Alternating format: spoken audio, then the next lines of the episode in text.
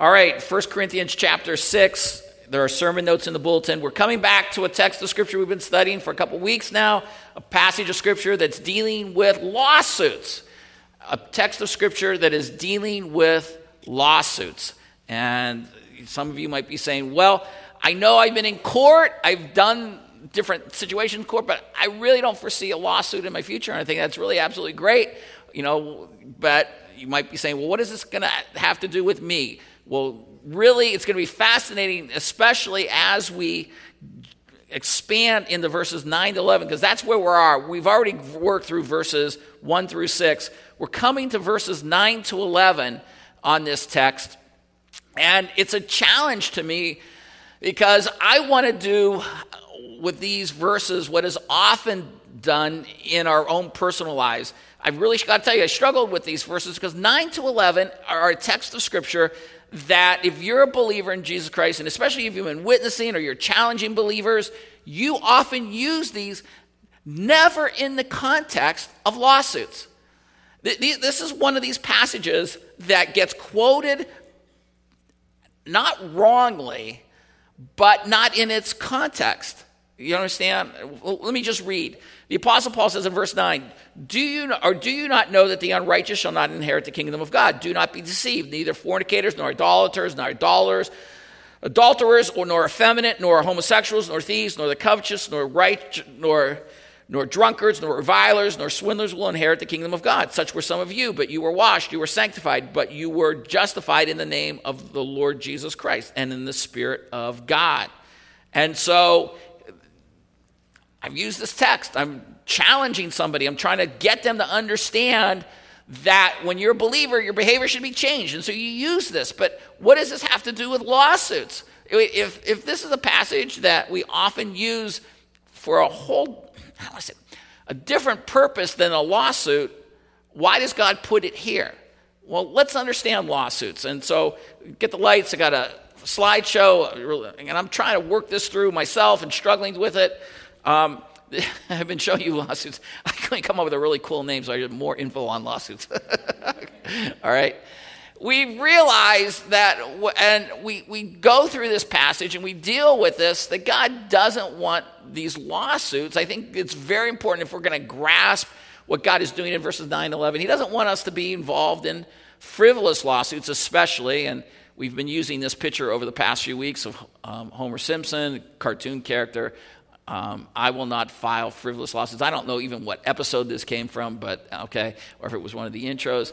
But uh, frivolous lawsuits, lawsuits are are are are to be when something is seriously happening with somebody, and where you've got a real hurt. And, and we're going to talk about legitimate reasons why people have lawsuits, and I can imagine even with the Corinthians that they were having frivolous lawsuits, and a frivolous lawsuit is like where harm really hasn't significantly taken place. And I went on a website, and it was like the top twenty frivolous lawsuits that have ever occurred, and I thought I'd bring a few of them to you. This one, um, often, I'm not a beer drinker, I don't, I, I see these commercials, Foster's, Australian for beer, okay? Well, this beer guzzler, he sued Foster's, convincing him their beer was Australian. And he sued him for tens of thousands of dollars and considered a frivolous lawsuit because he found out that the beer is made in, does anybody know? Texas. It's all in Texas. They just use that name and they use that line. Australian for beer has nothing to do with Australia at all. Even I think the substance of it. It just, it's made in Texas.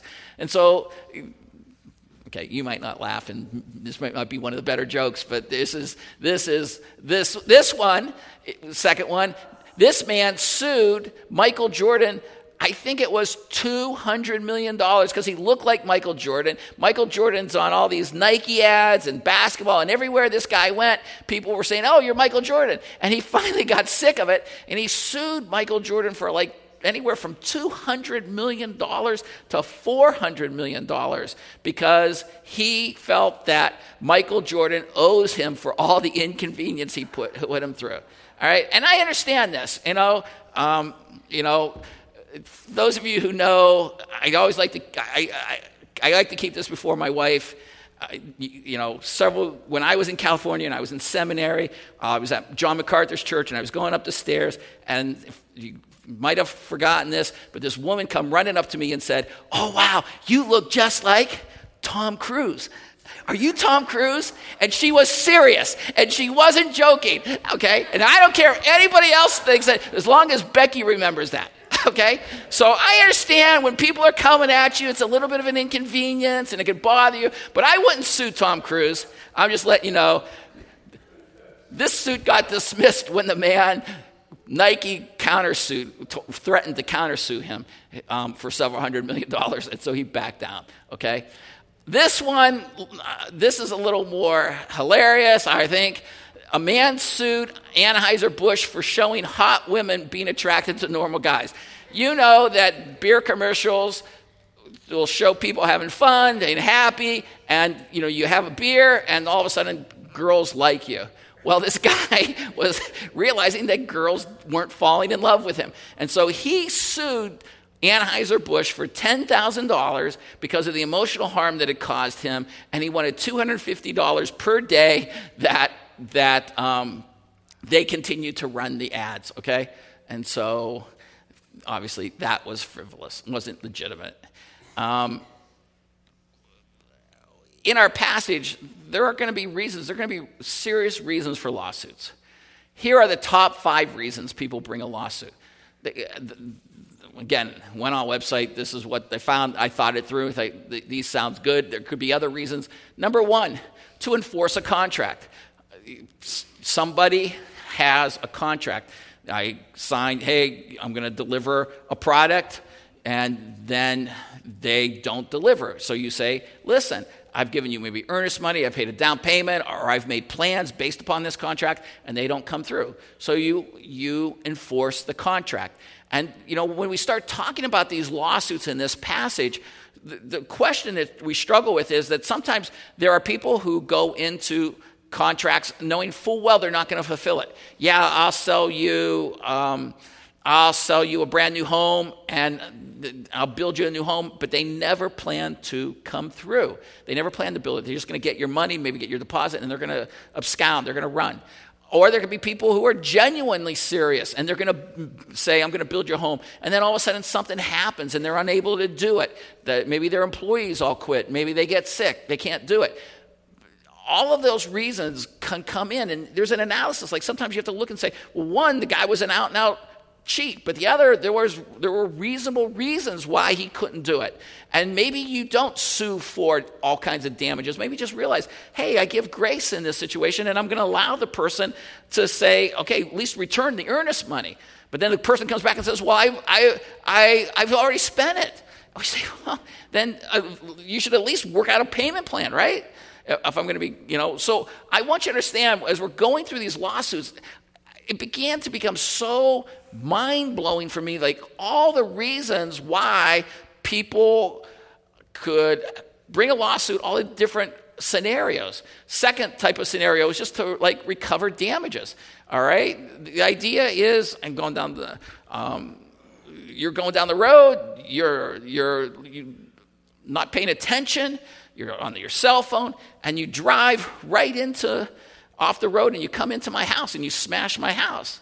Well, you know, the damages that you incurred, you know, it could have been a legitimate reason why, you know, you, you drove off the road, or could have been a wrong reason why you drove off the road. But you did damage to me, and I think it's a legitimate reason, okay? The, the frivolous lawsuits, hey, you made me drink beer that really wasn't from Australia. I mean, what's... You know, I might sue you to stop advertising that, but the reality, it really wasn't damage. So, but some of you could say, I've been in suits where there's been damage. Third is to protect your property. You know, I've got a, I've got a yard, and my neighbor decides that he wants to put up a fence, and he wants his fence to go in my property. Well, I can sue him to stop that, all right? You know, uh, but a frivolous lawsuit, I, you know, my neighbor, my neighbor's putting up a, a, a, a fence, and I don't even want him to have a fence. I've always liked the fact that um, Um, I, I like my view. I know, like in New York City, this was always a big thing, uh, maybe in Chicago too. You know, you buy some property along, along the lakefront, and then you think, wow, this is great. I've paid all this money for this property, and all of a sudden somebody builds another building in front of your building, and you can't see the lake anymore. So people will make lawsuits, and how that all plays out um, to protect property. Number four, to dissolve a partnership. And I and The, the website had a marriage, because a marriage is a partnership. But you can see, you know, people, two people get together, and maybe you say, we're going to go to business together, and we sign some documents, and all of a sudden you realize the partner you go with is lazy, and they're not going to work, and they're not going to be faithful, and they're going to be people who believe that they should get more money, and you're saying, well, this isn't fair. We're not working for the same goal. So you want to dissolve it, but they don't want to dissolve it. They want to enforce it. So you can see that that would be a legitimate reason to bring a lawsuit. And then number five is to replace a fiduciary. Fiduciary is a big responsibility, big word. You maybe not always think about it, but you know, let's say you've got an elderly parent and they've signed over to child number one to be the fiduciary, to be the trustee for the estate. And that child all of a sudden says, hey, I'm in charge of mom and dad's money now. And they start buying themselves new clothes, new cars, and blah, blah, blah. And so the, the other brothers and sisters say, wait, we got to stop this. Here's, he's not being faithful in his fiduciary responsibility, okay? And so when, I don't know how well you guys can see, in our text, when you get down to verse eight, and he says, on the contrary, you yourselves wrong and defraud. You do this even to your brethren. I think there were some senses where, yes, these people were challenged to let go of some of the issues, but at this point, the Apostle Paul is challenging them to not be people who also cause these reasons. And I think, I think understanding verse eight is really, really critical, that we as Christians ought to be people that don't cause bad contracts, damages, property problems, marriage and partnership problems, and fiduciary problems. I think that's been, to me, as I struggled with this text, that's where the interesting twist went. Because he has said in verse seven, actually then, it's already defeat for you that you have lawsuits with one another. Why not be wrong? Rather be wrong. Why not rather be defrauded? I think there is a genuine sense where sometimes I have to look at a situation. And there's a situa- couple situations where, okay, you know, you've done something to me. You know, we you were going to d- build me a house, but you didn't come through with it. And, okay, legitimately, all your workers quit. But now give me my, my money, my deposit money, okay? So then I'm not going to maybe necessarily sue you for a million dollars for the emotional distress you put me through. I, I think some sense there is that, why not rather be wrong? Why not rather be defrauded? But there also could be a sense where you have to look at it and say, look, you know, I gave you five thousand dollars down. You had this horrible situation. I'm going to forgive you, and I'm not going to, um, I'm going to realize that you can't pay me back. I'm going to, I'm going to incur the penalty. That's Christian to Christian. I can't enforce anyone here to actually take those steps, okay? Um, I think this whole text is on the sense that if somebody should owe you five thousand dollars, you always have recourse to come back to the church elders. And we should be able to go to that person and say, listen, you owe them five thousand dollars. You, you know, they gave you five thousand dollars to build them a house. You didn't come through with it. You should work at it. And you shouldn't just say to yourself, look, I'm, I'm going to declare bankruptcy and I'm not going to pay at all. Okay, um, you should work to make sure that they're good, and that, that's what we should do as as as Christians. Um, we should try to be as faithful to the people that are involved in us in business as possible. So that's where everyone here is going to have to work some of this out on their own. That's why I think there's a lot of generality in this text. But it's in verse eight that all of a sudden you get this twist. And I think this is where I've come to the conclusion to say, verse eight is saying, but be people who don't cause lawsuits. And that's why verse nine makes so much sense. And it's it, it, and it's and and so um, why we would ever allow ourselves to, to though lose and be defrauded, though in this big, big picture, is because of these reasons. Because we win in the end. Because we're going to heaven. Because we are people that know this world is passing away. And, and that's something that's always in the back of our minds, okay? That we're, we're the people who win. We're the people who are not fighting over the gold of this world. And the, the joke that I said last week or alluded to is the fact that the world is fighting over gold, and we know we're going to heaven, and that's just paving material, people. And we're going to have streets of gold up in heaven. We win in the end. We're going to heaven. We know the world is passing away. And we are changed because of the gospel of Jesus Christ. And that is part and parcel about why this text here that we're going to study, nine to eleven, comes in. Because he says, he says when he gets down to verse eleven, such were some of you, but you were washed, you were sanctified, you were justified. We're changed people. And we shouldn't be people who are causing the lawsuits, and we are also, in a secondary sense, people who have a big vision of where we're going. When we look at the fact that as we live in a world that is constantly bumping against one another, we have to realize we're not like the rest of the world, and God is expecting us to demonstrate it, okay? And I came across this illustration this week, and I thought it'd be really good to show, okay, the illustration of the new homeowner. This home was owned by a man, and then he sells it, and the pr- next person comes, and th- these are the exact same homes, okay? That here you got the befores and the afters, the befores and the afters. And you can see in each one of these, you had something that was run down before, and then you got afterwards. It looks really, really, really nice. So wh- why? What is this illustration that I came across? It was just this. And it was that before, you know, if you were to ask, who is the old homeowner? Who's the old homeowner? The answer is you, okay? Because there's a sense where we have these vessels, we have these bodies, and we're the one that was in control. We're the ones that were running things. And really, from God's view, it was all run down. But when we come to the new homeowner and the imagery of the beautiful home, the renovated home, who's the new homeowner? The answer is Christ, Christ in you. And so the thought is, is that he does a transformation in us. And the type of people we are now are different.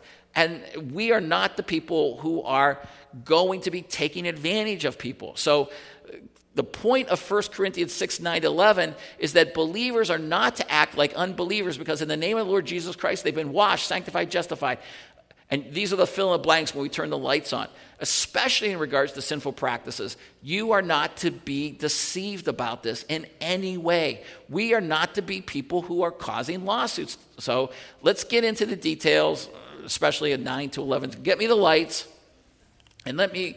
Let's let's look at this. You've got your sermon notes in front of you. Remember, the Apostle Paul has been challenging these people regarding judging in chapter five. And then all of a sudden he jumps into verses one and two, and he says, does any of you, when he has a case against his neighbor, dare to go to lawsuits before the unrighteous and not before the saints? And so the very first point was, are you really using the world's legal system? Because the expectation is that believers are not to use the world's expecta- law system. They are to, if they have a case against somebody, they are to come to the elders, they are to come to the church to have this situation worked out. Maybe even come to other believers and have it worked out. But so the Apostle Paul says in verses two and three, do you realize your future role as judges, okay, over the world and over angels, which is an incredible reality when we really grasp who we are. You've got to understand the prince and the pauper imagery. We are, we are people that right now we may not even reign over the Supreme Court, but we have a greater ruling function than over the, the entire United States Supreme Court. Because he says in verse two, do you not know that the saints will judge the world? If the world is judged by you, are you not competent to constitute the smallest law courts? Do you not know that we will judge angels? How much more matters of this life? My goodness, th- this is how important that we recognize the position of the church. So then the next point was in verses four to six when he says, you're not, you're even going to the wrong judges of jurisdiction. These judges don't have any reign over you. The Supreme Court doesn't really have the ultimate rule over you, because the one, the judges of the church are the ones that are the higher court. and, and I'm not trying to sound anti-government or anything along those lines, but the idea here is that you got to remember, who are we really serving? So verses four to six. So if you have law courts dealing with matters of this life, do you appoint them as judges who are no account in the church? I mean, that's pretty explicit. So he says, like, verse five, I say this to your shame. That is shame. You're, you should be embarrassed that you're going to these law courts that are of the earth, not of God. So I say this to your shame. It is so, verse five, is, is there not one man among, one wise man among you who will be able to decide between his brethren? There should be, there better be. Uh, and that's why we talked about the qualifications of an elder, the qualifications of a pastor, qualifications of deacons. They better rise up to that occasion. But verse six, but ver, but brother goes to the law with brother, and that before the unbelievers. And that's an embarrassment, and that's shame, shameful. And it's in that context then that we begin the next point, the fourth point that we started studying last week, where he says, are you acting like unbelievers that won't lose in the world? And this was so critical that we looked at the very fact that God does call us to lose. So sometimes say, hey, we've been wrong, we've been hurt, and we're, we're not going to make a mountain out of a molehill. We're not going to push things. We're going to let our rights go. And so he goes, actually, then it's already a defeat for you that you have lawsuits for one another. Why not rather be wrong? Why not rather be defrauded? And the point that I put up there is because the big picture is that we win in the end.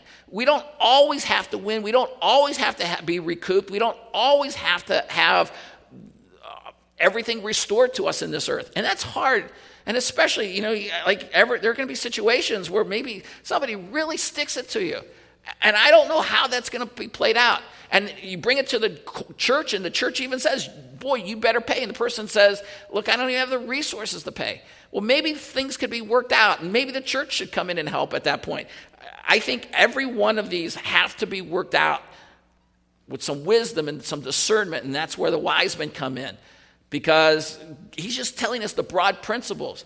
But it's out of verse seven when he says, though, on the contrary, you yourselves wrong and defraud. You do this even to your brethren. I think he, he's jumping to the point where he says, listen, the reality is, is that some of you guys are doing bad things to one another, and this ought not to be. And that's the point. And if you fill in, it's, it's point two B there, in regards to sinful practices. This is not the way we're to act. And this is why verses nine to eleven gets pulled out and used, because Christians are not to act like this, whether it be in a lawsuit or in any type of life practice. Verse nine, or do you not know that the unrighteous will not inherit the kingdom of God?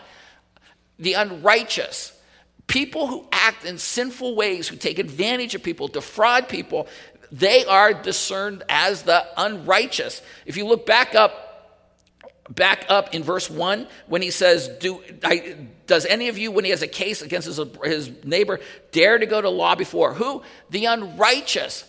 It was a description for the unbeliever and the people who practice things that don't meet God's standards.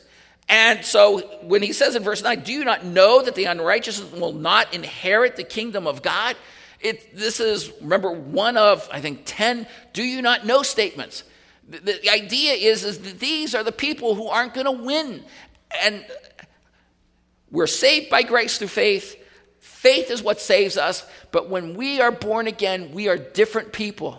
And so we should not be taking advantage of people. And the, the list that's going to come is evidence of the fact that, that people that are unbelievers take advantage of people, and they don't care what God says, and they do their own thing. And this is like the warning sign. We'll get to that in a second. But look what he says. I want to catch before we move on. He says, do you not know that the unrighteous will not inherit heaven? No, he doesn't say heaven. He says they will not inherit the kingdom of God. And, you know, I even have copies in my notes. There, you know, we're in a spiritual kingdom, and we've already got part of it. We're in a spiritual relationship with God, absolutely. But I'm going to tell you right now, I'm not in a spiritual kingdom. I, I mean, God has always ruled and reigned, and I I've, I think you have to understand, and I'm sorry, there are some people that are really strong believers, pastors, teachers today, they'll talk about, you'll hear it all the time, we're getting people into the kingdom, And they're talking as if the kingdom is already here. The kingdom is not here. And I want you to understand the kingdom was a specific realm when God was going to do things on earth. And and and and eventually we know he's going to bring heaven to earth. All right? But we've got to realize uh, the two passages that I always want people to remember. The passage that we often use, hey, unless a person's born again, he won't go to where? John, look at John chapter three, okay? Just so it's always before you. Because people will always talk, even tracts will have, you want to get to heaven? You must be born again. Well, wait a second. Then let's go to John three three, no. John three five, no. Because John three three, when Jesus is meeting Nicodemus, he says in John three three, Jesus says, truly, truly, I say to you, unless one is, oh, truly, truly, I say to you, unless one is born again, he cannot see heaven? No, the kingdom of God. All right? And then in verse five, truly, truly, I say to you, unless one is born of water and the Spirit, and that's a spiritual cleansing, which ties back to the book of Ezekiel, I think it's chapter thirty-seven, and that's why Jesus, when he chides Nicodemus, says, do you not know these things? Because it was rooted in the Old Testament. So much of understanding the New Testament is rooted in the Old Testament, and when Jesus says in verse five, truly, truly, I say to you, unless one is born of water and the Spirit, it was the spiritual cleansing that was promised to Ezekiel that would come with the new birth. But he, so side note, truly, truly, I say to you, unless one is born of water and the Spirit, he cannot enter into heaven? No, the kingdom of God.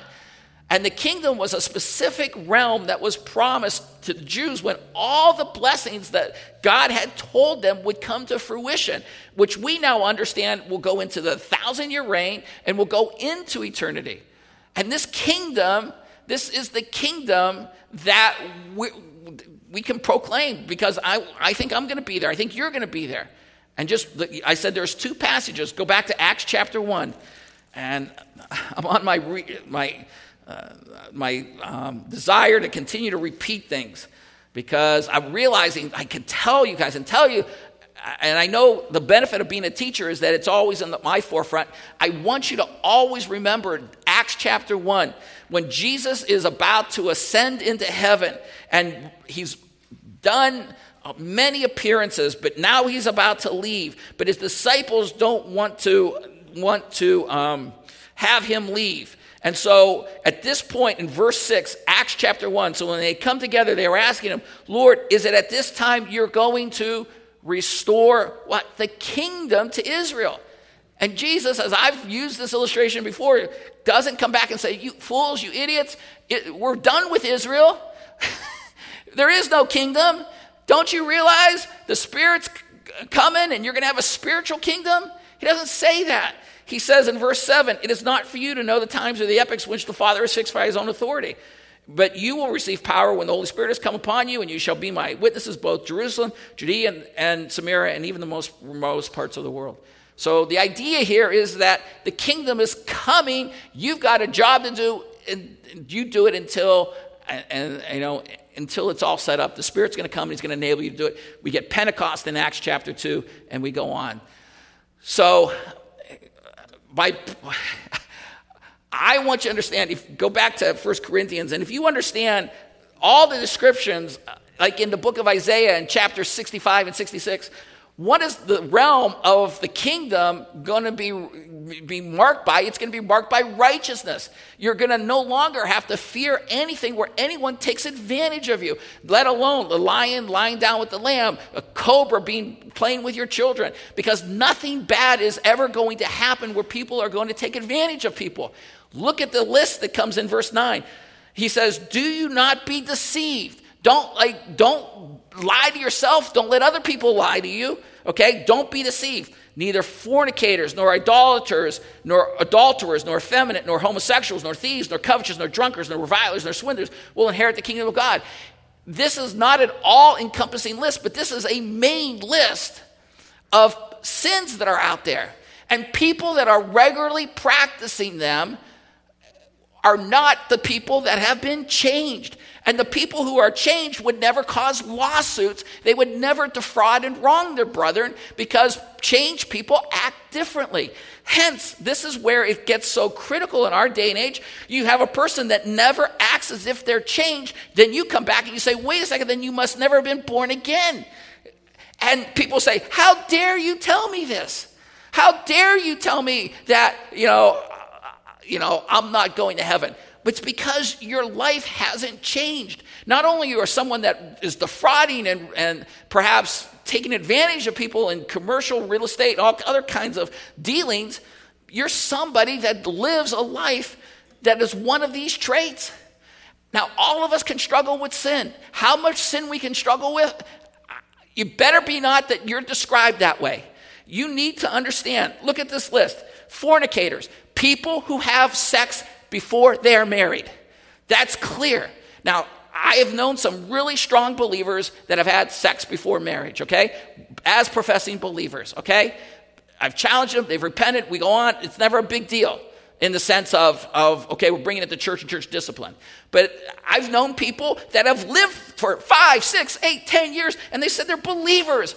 Listen, and you challenge them, and they don't care. Then please, you got to understand, out of love and care and understanding, fornicators are not people who go to heaven. You say, well, I, I'm still going to heaven. No, you're not. And, and, and if we love people, we're going to tell them. And you look at this list, idolaters, idolaters, people who love things over God. I don't care. I'm going to love gold. I don't care. I'm going to love my sports team. I don't care. I don't serve God Um, when it comes to Sundays or this sport or that sport, my money, my job, whatever. Whatever somebody puts above God, that's interesting because it's pretty, it, that's pretty challenging. You know, I put my marriage, I put my kids, I put my family, I put this. That, those are in essence my idols, okay? Let alone all my neighbors who have statues all over their yards because they've got their idols, okay? You can have physical idols and you can have idols that you can put before your heart. And so he says, idolaters, God's going to know what you idolize. Okay, do you not know that neither fornicators nor idolaters, adulterers, people who have sex and break their marriage vows and they have sexual relations with other people. Are there Christians that mess up? Absolutely. They repent. But there are people who have eyes filled with adultery, Scripture warns. False teachers that do. And they're constantly acting on them. Those are people. You got to understand. God is saying that it's, he's showing you that they are not believers. He goes on to say, effeminate people, it's more, especially men that act like women, transgender. Um, he's not even getting the homosexuals. Homosexuality is coming here next. And, and men are to be men. Yesterday I did this conference. I did a full day's conference on what it is to be a man of God. And when it was all said and done, the men said, wow, you got to do this again. And I'm thinking I'm going to do it for our congregation. But the idea is that, yes, men are supposed to be different. And fathers, you need to raise your children not to be men. I mean, not to, not to be not to be wimpy men is what I was looking at. You need to un- they need to understand. Being effeminate is wrong. It is not just a, a, a lifestyle choice. It is wrong. It is a sin before God. And the man that continues to do that and says, it's just the way I am, needs to understand we're all born with sin. We all have desires that are sinful. Some of us are born with the desire to lie. Some of us are born with the desire to be, you know, sexually aggressive. Some of us are desire, desire to be people that idolize something. Everyone has some bent from birth because we're born into sin. And the person that is told, is telling us that they're effeminate from birth, we've got to teach them that they're that that those desires are lies. And you've got to understand that's a sin. Being effeminate is a sin, so much so that God's put it in this list. Then we get homosexuals, people who have sex, same-sex relationships. And I don't care what the world is saying, today people are not born with their D N A saying that they're homosexuals. It is a choice. And yes, they may have been born with th- that sin from the beginning, and they don't remember any other choice, but it is indicative of the fact that they are sinners from birth and that need they need redemption. And we have a whole case of people who have gotten saved and would be proof of that. And I know that people can struggle with it. You can become a believer, and to the day you die, you will struggle with your homosexuality. That's it's no different than, for me, if I had an, an affinity towards alcohol or drugs, I might struggle with it. I'll be redeemed. I never, I won't practice it, but I'll have that temptation. And so just because a person struggles with their homosexuality doesn't mean that they're not saved, but they're not to practice it. And God is saying here, people who continue to say, I don't care what God says, I'm going to practice my homosexuality. I'm going to practice my being effeminate. I'm going to practice being an adulterer. I'm going to practice these things. God is saying, fine. People who do this, it's indicative of the fact that you've not been born again. And all I'm trying to do is warn you. Because if you don't step up and warn these people, many of these, I'm sure there's a ton of people running through your mind right now that have characteristics of this, then they just march off into death and eternity not being saved. And it's not my words, and, and you can try and twist it and play with it any way you want. But God, as you go on, he says, thieves, nor covetous, nor drunkards, nor revilers, nor swindlers will inherit the kingdom of God. And so this list goes on. I mean, right up there with being a homosexual is the person who's a thief, someone who steals. And, you know, I've had people deal with their children who are thieves, and and others that are, are thieves, people who steal, and they just, it's what they do. They just continue to steal, take from other people. God says, you got that problem, you're not going to heaven. Someone that is covetous. Now, this is interesting because covetousness is something that often is often hidden, but it comes out maybe in the way you cut on people or the way you... Um, The, the, the, the way you work and live your whole life, because you covet, you want something so much that it impacts other parts of your life. And maybe it comes out in your anger. An, an angry person could be really covetous. Not every angry person is due to covetousness. It could be due to pride. But covetousness would drive to anger. And I love the fact that God puts that in there. And, and as you can see, as we sometimes might be accused of, oh, Christians are all against homosexuals. We're against thieves. We're against covetous people. We're, and it's not we're against them. We're just warning that God is saying these types of practices are practices that are indicative of people whose lives have never been changed. And people whose lives have never been changed are the people who cause lawsuits because they're defrauding and taking advantage of people.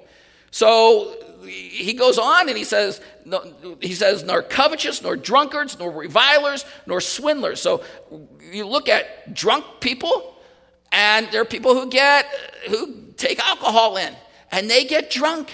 And my goodness, my wife tells me this is a person that they're, they're known as a drunk.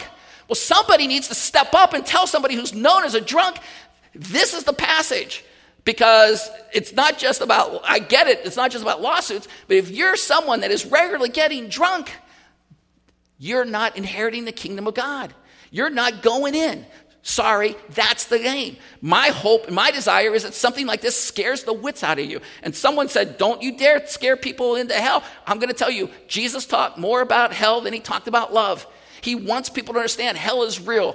And people, you are not going into the kingdom of God if you are drunk. Your friends who are drunks are not going in. People who are revilers, revilers are partiers.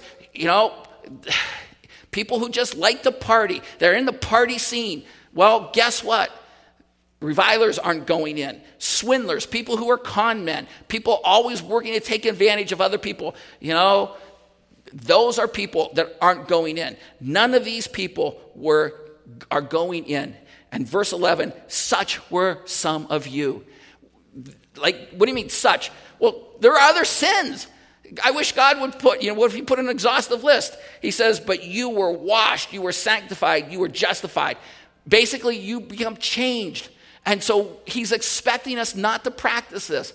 Believers, every one of these sins, I'm sure someone here could come to me and say, Mike, I've practiced this even after becoming a believer, but I'm not known for it. And I'd say, absolutely, you repent, we should go on.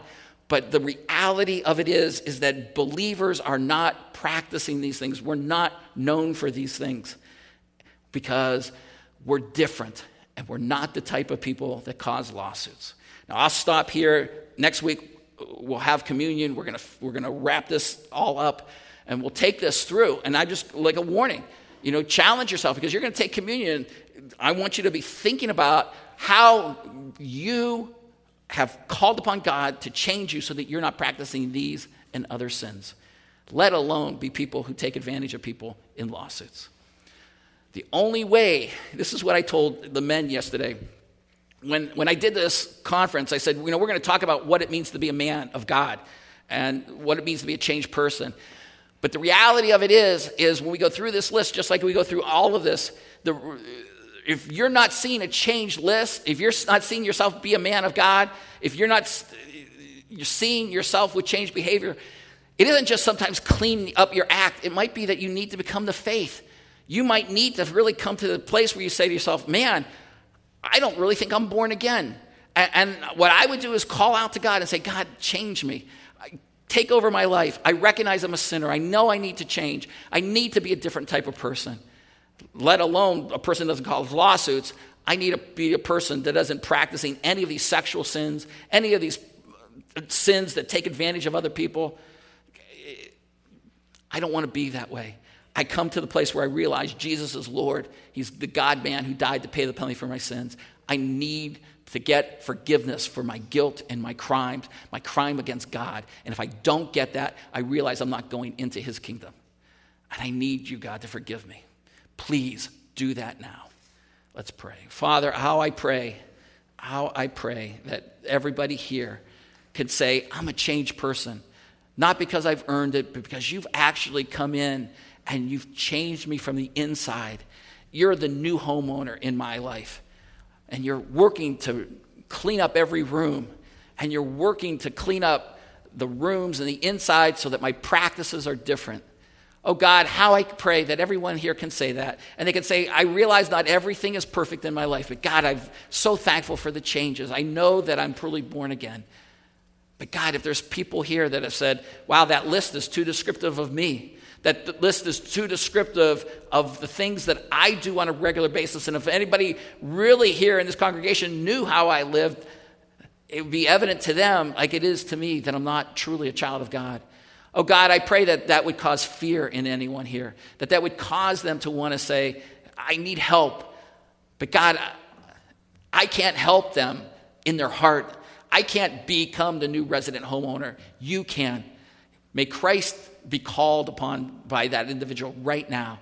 May they turn from their sin and believe and say, God, I know that you can, for- you will forgive me. If we confess with our mouth Jesus is Lord and believe in our heart that God, God the Father raised them from the dead, they'll be saved. God, please save them now. I pray that, and that they can begin a life of living differently. But then there is the reality too, God, of us as a church, recognizing that so many names flew through our minds of people that are practicing this, these sins. And in the day and age in which we live, in a day and age in which so many Christians are not being driven by the Bible, I'm asking for compassion amongst our people, that in love and grace they will go out and begin to warn people, because the days are running short. The days of, are running short.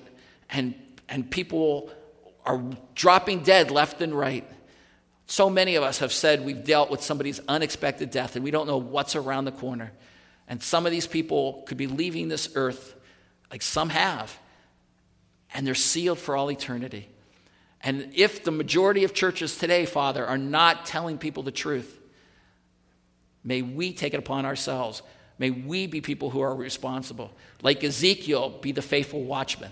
I'm asking that, God, because not because we want to be self-righteous prudes, but because we humbly want to love people and warn them before the flames come.